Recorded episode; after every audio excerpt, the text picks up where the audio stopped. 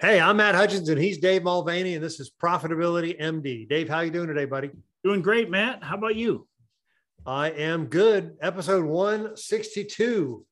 Uh, invest in real estate with little or no money down. So you and I talk about real estate. We really never had that as a discussion here. That's one of our pillars, usually pillar number two, right? The own a business, excess cash flow by revenue producing real estate, usually your office or some other sort of rental property. Uh, use your business to generate pillar number three, which was your retirement plan. And then number four, your wealth accumulation, which you could use to buy other real estate, by the way. Um, so, but we never really had one just on real estate. So you were, you and I were chatting offline and, and there are all kinds of ways that you can buy real estate with little or no money down. So let's just have a conversation and see where that goes. Yeah. So this actually came up in, in a conversation this past week um, with a friend of mine who actually does have some money. And he's like, how could I maximize that? I said, well, I wouldn't take all that money and put it all in one piece of real estate. I would actually take that money and divide it up into a lot of pieces and buy quite a bit more real estate and use leverage. So, um, you know, it's not just how to buy real estate with little or no money. I, I think the first thing, discla- the disclaimers, we're not giving investing advice. Um, but the next thing I would say is it takes money to buy real estate, but it doesn't have to be your money um, real estate is about control. And this is i think this is the first thing that people need to get their head around is that um, no matter what in almost all 50 states in the united states and most places around the world you never really own real estate. You control it but if you don't pay your property taxes you no longer will ha- have control of that real estate. Someone else will then control your real estate. So so the, the, the the first way to, to buy real estate with little or no money is a con- the conventional mortgage. There's FHA and there's um, so if you know if you have good credit, a 650 credit score, actually FHA is a 580 credit score. If you have 10% down, you can qualify for an FHA mortgage provided you have a regular job. That's a pretty low down payment. Yeah. I mean, just that alone I would consider little or no money. That's a conventional way to buy property. If you have a 650 credit score, you can purchase an FHA property with 3% down. So if you have fairly, in a 650 score is just, I think that's not even good credit. I think that's okay. Okay. So, so that's number one. I would say that's a number one way, but now we're talking about investment real estate now. So in order to accomplish that, you would want to buy a duplex, triplex, fourplex, and you would live in one unit, then you could get the FHA loan because that is for your own house. Okay. Um, so um, one of the ways that contractors buy investment real estate is credit lines, right? So they're not using their own money to buy that. So again, they're using credit lines.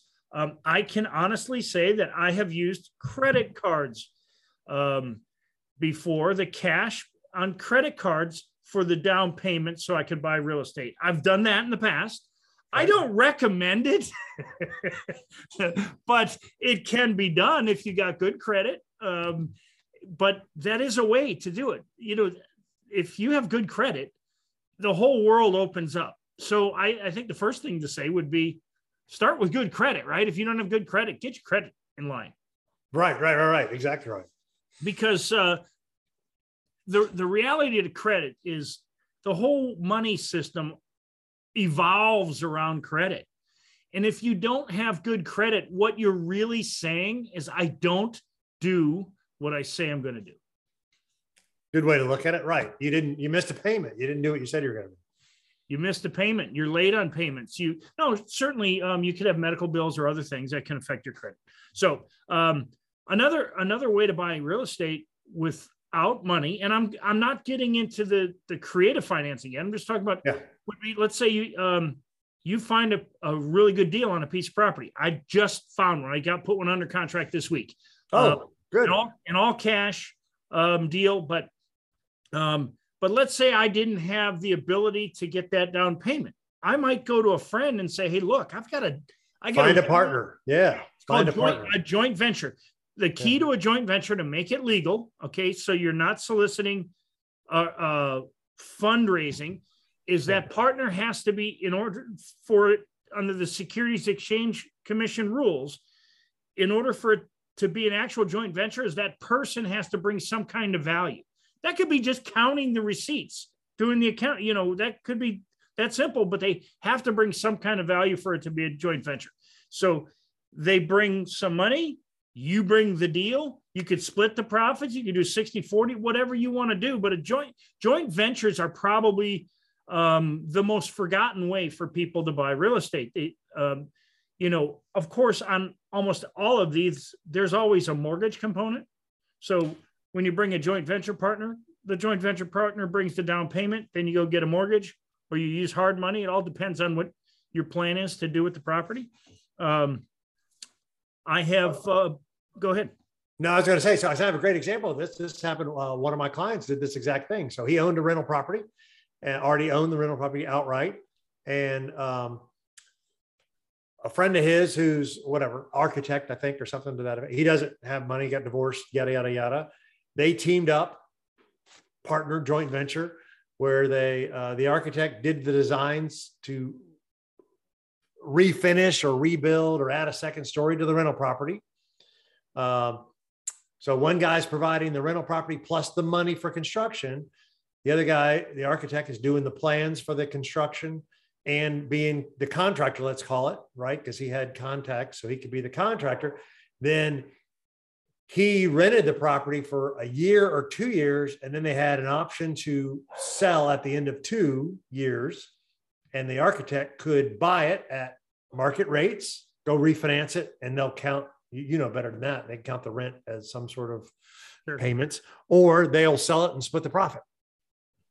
So that was he found. So I'm telling you, from my my guy was the guy that owned the house, but you could have been the architect and said, well, "Let me go find a guy with a rental property, and I'm going to go fix it up for him, and then I'll rent it from him, and then we can sell it." Or just go outright and sell it. I'll, I'll fix it up and sell it. That fall, falls under two of my notes, which is okay. uh, work for the down payment, right? So that's what there he, he took his skills. He said, "Look, I can bring this. It's a perfect joint venture. I'm an architect, and I'm the I can be the general contractor. Yep. Um, or exchange something of value. Uh, architecture is very expensive. I mean, to get an architect, um, we had a we had a structural uh, beam uh, on one property that we we want to remove some walls, open up a place, and uh, I think the we had an architect and then we had a structural engineer. Just those two combined was about I want to say 4,500 bucks. Yeah. Yeah. So yeah. I mean, you know, that's, that's exchanging something of value. If you, you hit, you brought them into that deal. Um, well, that's what you did with your first deal you were telling us before. Tell us yeah. that story again. So the first uh, uh, piece of property I ever bought was a duplex. Yeah. Um, that was, is a disaster. Um, but they were asking almost 90,000. I actually got it under contract for uh, 39.5, but I didn't have all the down payment money at the time. But because I was going FHA loan, um, I, I needed three and a half percent down, but the property needed enough work to qual to get FHA to approve the loan. That work had to be done before closing. So the risk was I was able to go in and do that work. The risk was if I didn't get the loan, all my work, all that money was going to be gone. But at yeah. closing, I was able to. Uh, the lady, I think her name was Mary and it doesn't matter. Anyways, Mary something or another many years ago. That's 30 years ago. But um, she uh, credited that to me. So not only did I pay 39.5 from an $80,000 sale um, and $90,000 sale, but I got even all my work taken off. And so um, all I got that property for was $500 out of pocket. The rest was work I worked off. It was that's great. awesome. Yeah. And so that's a perfect example of being creative, now, mind you, I bought a dump. It was rat infested dump. Um, right. When I got done with it, it was a very profitable way to live. So, you know, real estate is about solving somebody else's problem. Everybody's got problems. The place that I just got under contract, her mom died. She's had the property for six months. She's tired of paying the air conditioning bill, paying the taxes, paying the insurance on a vacant house. And all the real estate agents are saying, well, you got to do this. If you're going to sell it, you got to do this, this. And she's been trying to work on it for six months. And she's, you know, she's 70, 65, maybe she's probably yeah. about 65 and she just doesn't want to do it. I said, just stop doing it. Let me pay, pay you cash and you walk away. And she's like, you do, you don't have to do anymore. No more. I said, whatever you do though, just empty the fridge out. Just throw it in a garbage can, take it out to the curb. So anyway, um, oh. so, um, Another way is to borrow from your retirement fund. Yep. Uh, if you have don't take money out of your retirement funds, borrow from it. Uh, most retirement funds are set up so you can take a certain amount of money um, and then the interest, a portion of that interest, Matt, you may be able to answer this question. A portion of that interest goes back to you, right? To your account, and a portion of it goes to whoever you're borrowing from, right? Principal or right, right. So you're technically paying interest to yourself when you borrow from your 401k. Is that correct, or is that not accurate? Yeah, I mean close enough. Yeah, you're borrowing money from 401k and you're paying it back, and yeah, yeah. I mean, I wouldn't recommend do it you but it's there it's right, but it's there it's an option yeah um, and it doesn't it doesn't count like you, it when you go to get a mortgage the bank doesn't look at that and say oh that's borrowed money it's your money yeah. so you have the right to borrow it um, another thing is if you have a home borrow equity from your home um, yeah I've, home equity line of credit i always tell my clients to get a home equity line of credit just in case you need the cash you'll always have access to that cash you can use that cash as a down payment. You're right on another piece of real estate. Yeah, and um, and yeah, it, that's a perfect way to to get a home equity line of credit. But think of anytime you're buying real estate. I said it's about control, and this is where I'm going to get into some creative uh, financing because um, so in from 2009 through really 2018 19 um, there was a lot of people that had bought in 05, 06, 07, and they were they got in financial trouble where they were upside down in their house. Right. Um, and it's amazing that okay, you could buy something in 2007, and that the value of the house, what you owed, didn't come back until 20 10 years later. It took 10 years for those people to not be upside down. Now, if that happens and you stay in the house, it doesn't matter Right. The only time that matters is when they have to sell. They get it transferred for work. They lose a job. Those people are over in a bad position. I don't want to say over a barrel, but they're in a bad position. The way you can solve their problem is you can take over their payments. And there are ways to do this. Now, I'm not going to make uh, legal advice, but there are things called options. Um, you can have an option to purchase. You can put in what's called a contract for deed, which depends on the state you're in. In Georgia, you can do a contract for deed. In Florida, you can't. In Texas, you can. There are different rules for different states. But what is an option? An option uh, allows you to agree to a price that you're going to pay the seller. Now, there's this philosophy that says if I buy a property, no money down, the seller doesn't get any money. That's not true you can agree to a price that is above what the seller owes, but the seller doesn't get that money until you exercise the option.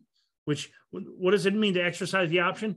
I buy the house or I resell the property at a price higher than my option price.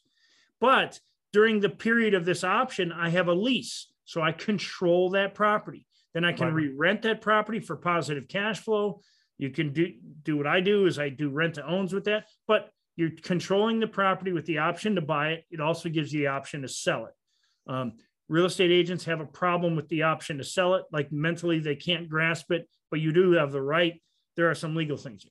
There's another another aspect that I believe it's about 44% of all property in the United States is owned free and clear.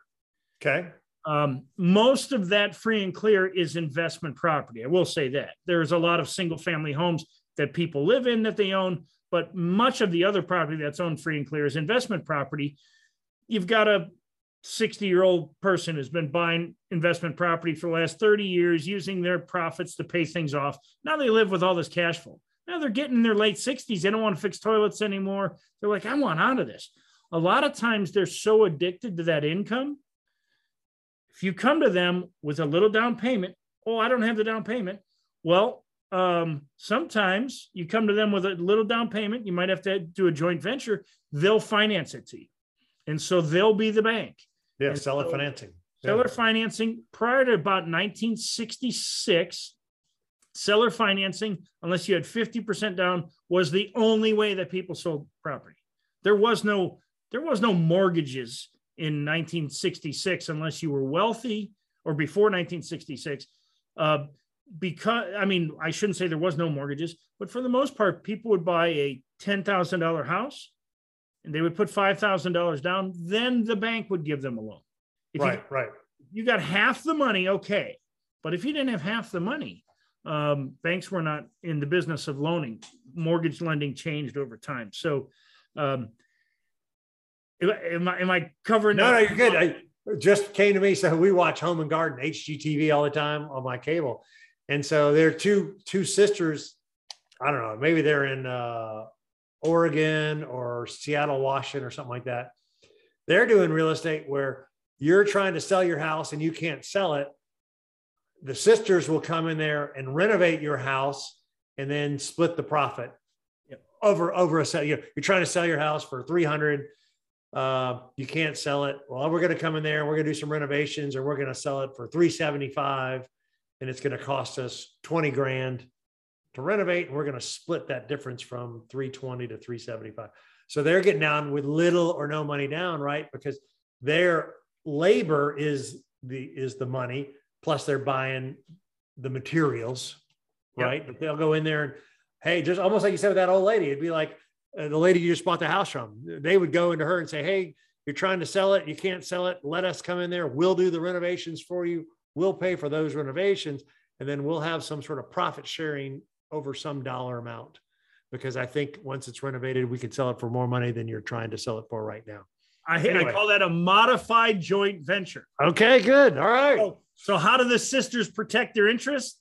They um, they likely uh, put an option on the property, and then they have a a, a separate agreement uh, that's a joint venture agreement that says whatever the profit is in this deal, we split it above yeah. the option price. So it, why you have to put an option there is because let's say I'm going to invest $25,000 in your house, I got to protect my interest too. I got to yeah. then control the property so that I can sell it. You have to give me the right to sell this property. So, by the way, phenomenal way to solve a seller's problem. Sellers get in problems. This happens all the time. I don't have the money.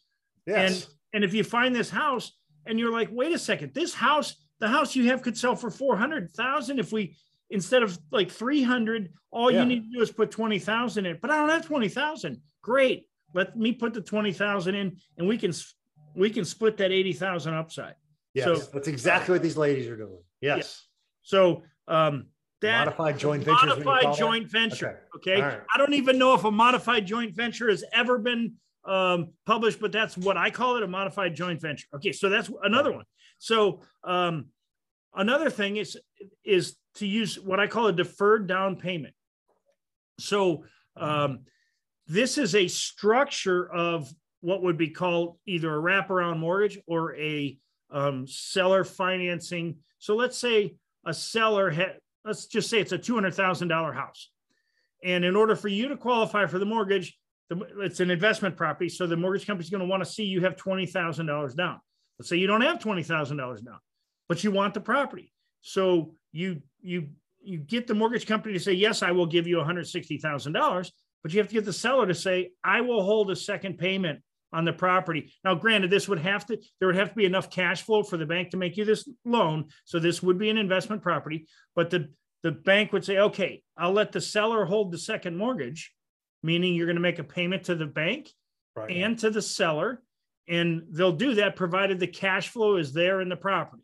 So when you're buying for cash flow, this becomes easy. That would be impossible. A bank would never do it if it's a vacant house or vacant property. Right. Never do it. Right. So, uh, but that's uh, using a deferred down payment through seller. The seller moves into what would be called a second mortgage position. Not to be complex, but see, the reason I'm saying this is because there are so many people who believe I can't, I don't have any money, so I can't buy a piece of real estate. It's just not true. You can buy right. investment real estate. Um, now, another thing is um, you can assume somebody's mortgage. Now, if they're a VA, it requires approval. You'll need a 650 credit score to approve their. You'll need you'll need a job uh, at least 24 months or a business that's been in business 24 months. You'll need a 650 credit score, but you can assume their their mortgage. Once again, let's say they uh, there's they have equity, but you can't pay them that equity, but they want out of the house. Give them a second mortgage. So assume their mortgage and then make a second payment to them. Everybody wins. They sell the house they couldn't sell. You get that. You get this property or house or investment property, what have you. Um, uh, another one is um, what's called subject to the mortgage. We have a property in uh, Woodbine, Georgia, the people were in foreclosure. I have a policy. If I'm going to invest money in a down payment, um, I get the best possible deal. They were six, five or six payments behind. So um, I think for, to, for, us to get the property was somewhere in the area of ten to twelve thousand bucks. We, our attorney, put the deed in our company name, uh, BDM Properties of Florida, so that we took the property and we got the deed. The deed went in our name. We bought, we brought all the payments current. The mortgage is in still still in their name. It's called taking the property subject to the mortgage. I have to caution you if you do that, you have to be willing to lose the money because the bank could foreclose. Every mortgage on the planet has what's called a due on sale clause. The second that deed went into my company name, the bank has the right to foreclose. Now, okay. will they? They haven't yet. It's been three, four years, but they could, but they don't. Typically, they want their payments. Right. Uh, because they're not in the business of taking property, they're in the business of collecting those payments. As long as we make the payments, but that's um, that's a way to get property, and that is a last resort, in my opinion, from the seller standpoint, because they can never get the property back, even though the mortgage remains in their name. But if we didn't take that property in two months, they would have had a foreclosure on the record. So right. they were at their last, they were, so their credit stays intact. Um, then um, tax deeds. Tax deeds are a way you can get property really cheap. Now the laws are different in each state. i will use Florida as an example. So we we bought a lot of tax deeds. So let's say a property is worth hundred thousand dollars. It's got a first mortgage on it of forty thousand dollars, and uh, but the for, for whatever reason they didn't pay their taxes. Well, the county then has an auction for the taxes. Whatever the taxes are due plus penalties, when you go to the auction, you buy that property, you're the highest bidder on the taxes. So you've now paid a surplus. Um, that surplus is held. And so what ends up happening is in the state of Florida, this, the person whose property it was, they have two years of redemption. So they have two years to buy back that tax certificate at 10%. So you're guaranteed 10% return a year. But sure. you might take a control of a $100,000 property for nothing. But the county hands you the deed. And if in two years they do not redeem the tax certificate, you own the deed and the first mortgage goes away. So the bank is usually there standing in line right. to buy the tax deed, but they all they often there's so many they don't get to all of them. It's it's become okay. it's easier today for the banks because it's all online. So they have people who sit there and will bid on them, but you can outbid the bank on their own property.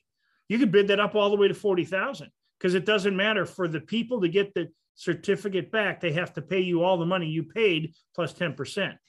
So you can that's how you get a property. So if the bank was only owed 40,000, then you bid it to 41,000, you're above what the bank is willing to pay. And but the value of the property is 100 grand. And if worst case scenario, the the the person who owned the property comes back, they have to pay you 4,000 a year. So they'd have to pay you that interest for two years. So you have really nothing to lose in a tax deed different different certificates different states some states the second you buy that you own it now tax deeds don't want to get into technical stuff if there's a city state or federal lien on the property do not buy it those liens stay on the property we had one matt i'm just this is a good story. Uh, we, we had a tax deed we bought it was a uh, I think it was a duplex might have been a triplex bought a tax deed got it cheap about, I don't know, four weeks after we bought the deed, we got a bill from the county.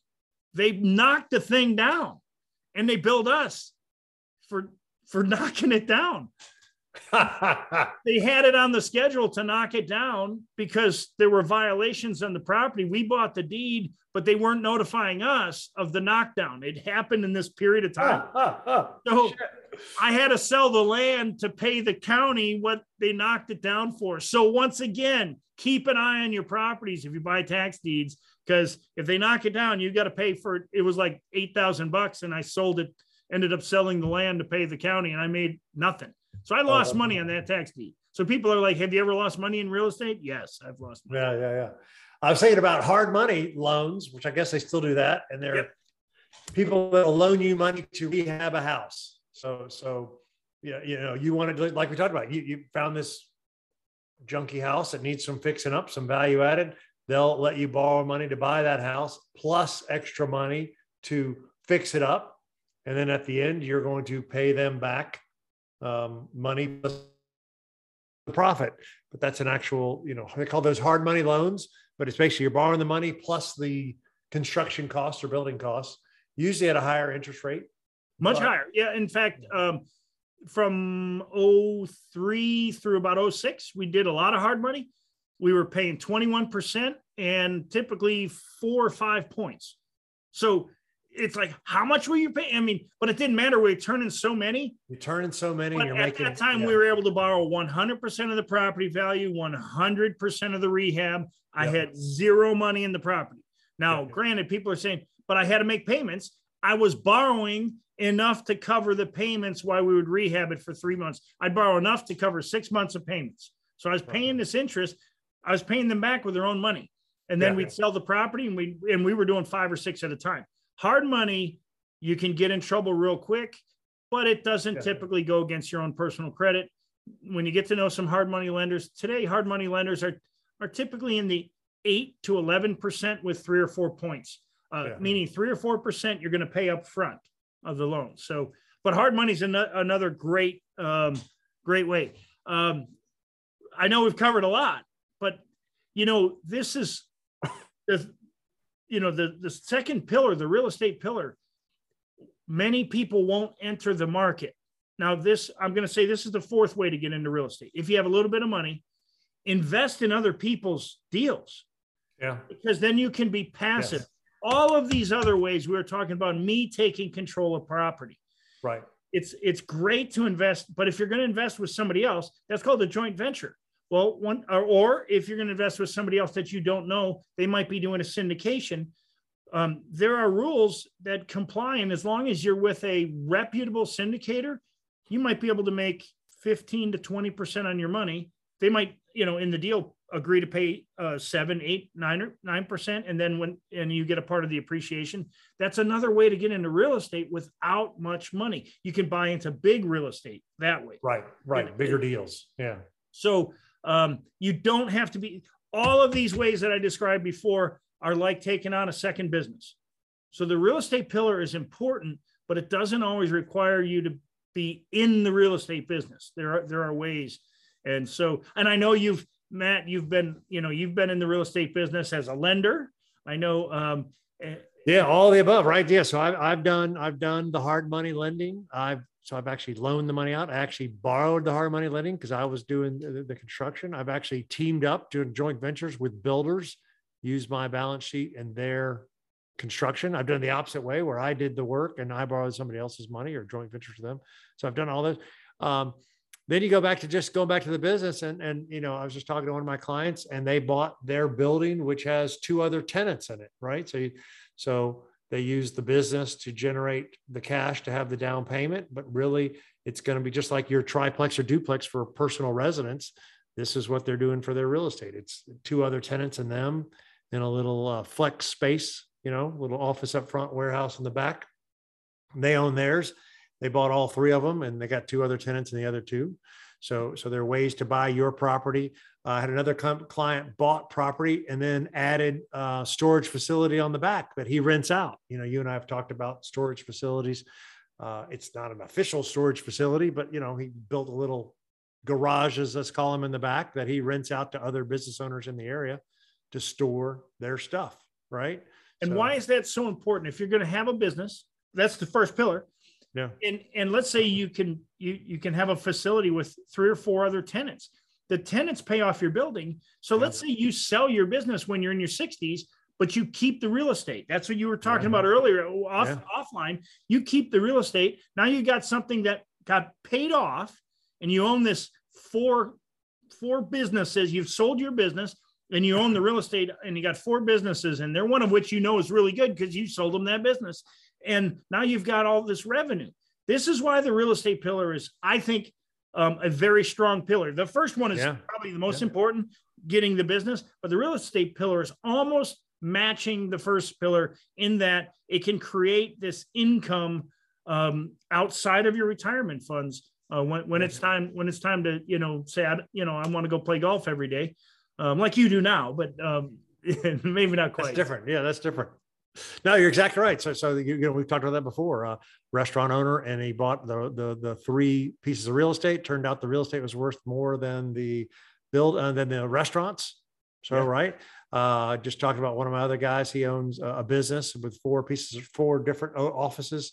Uh, sold that. He kept the real estate and gets a, a rental check. And basically, he sold the business to pay off all the debt on the real estate and to pay off some of his own bills and to buy a second home. So he pretty much spent the cash, but he lives off the real estate income from the four buildings where his previous office was, and they're renting it from him. Um, got the same thing with one of my dentists down in Louisiana. Uh, Dennis, he owned the office building. He sold the practice, but he but he rented the office building. Right. Eventually, he sold that office building to the dentist that bought his practice.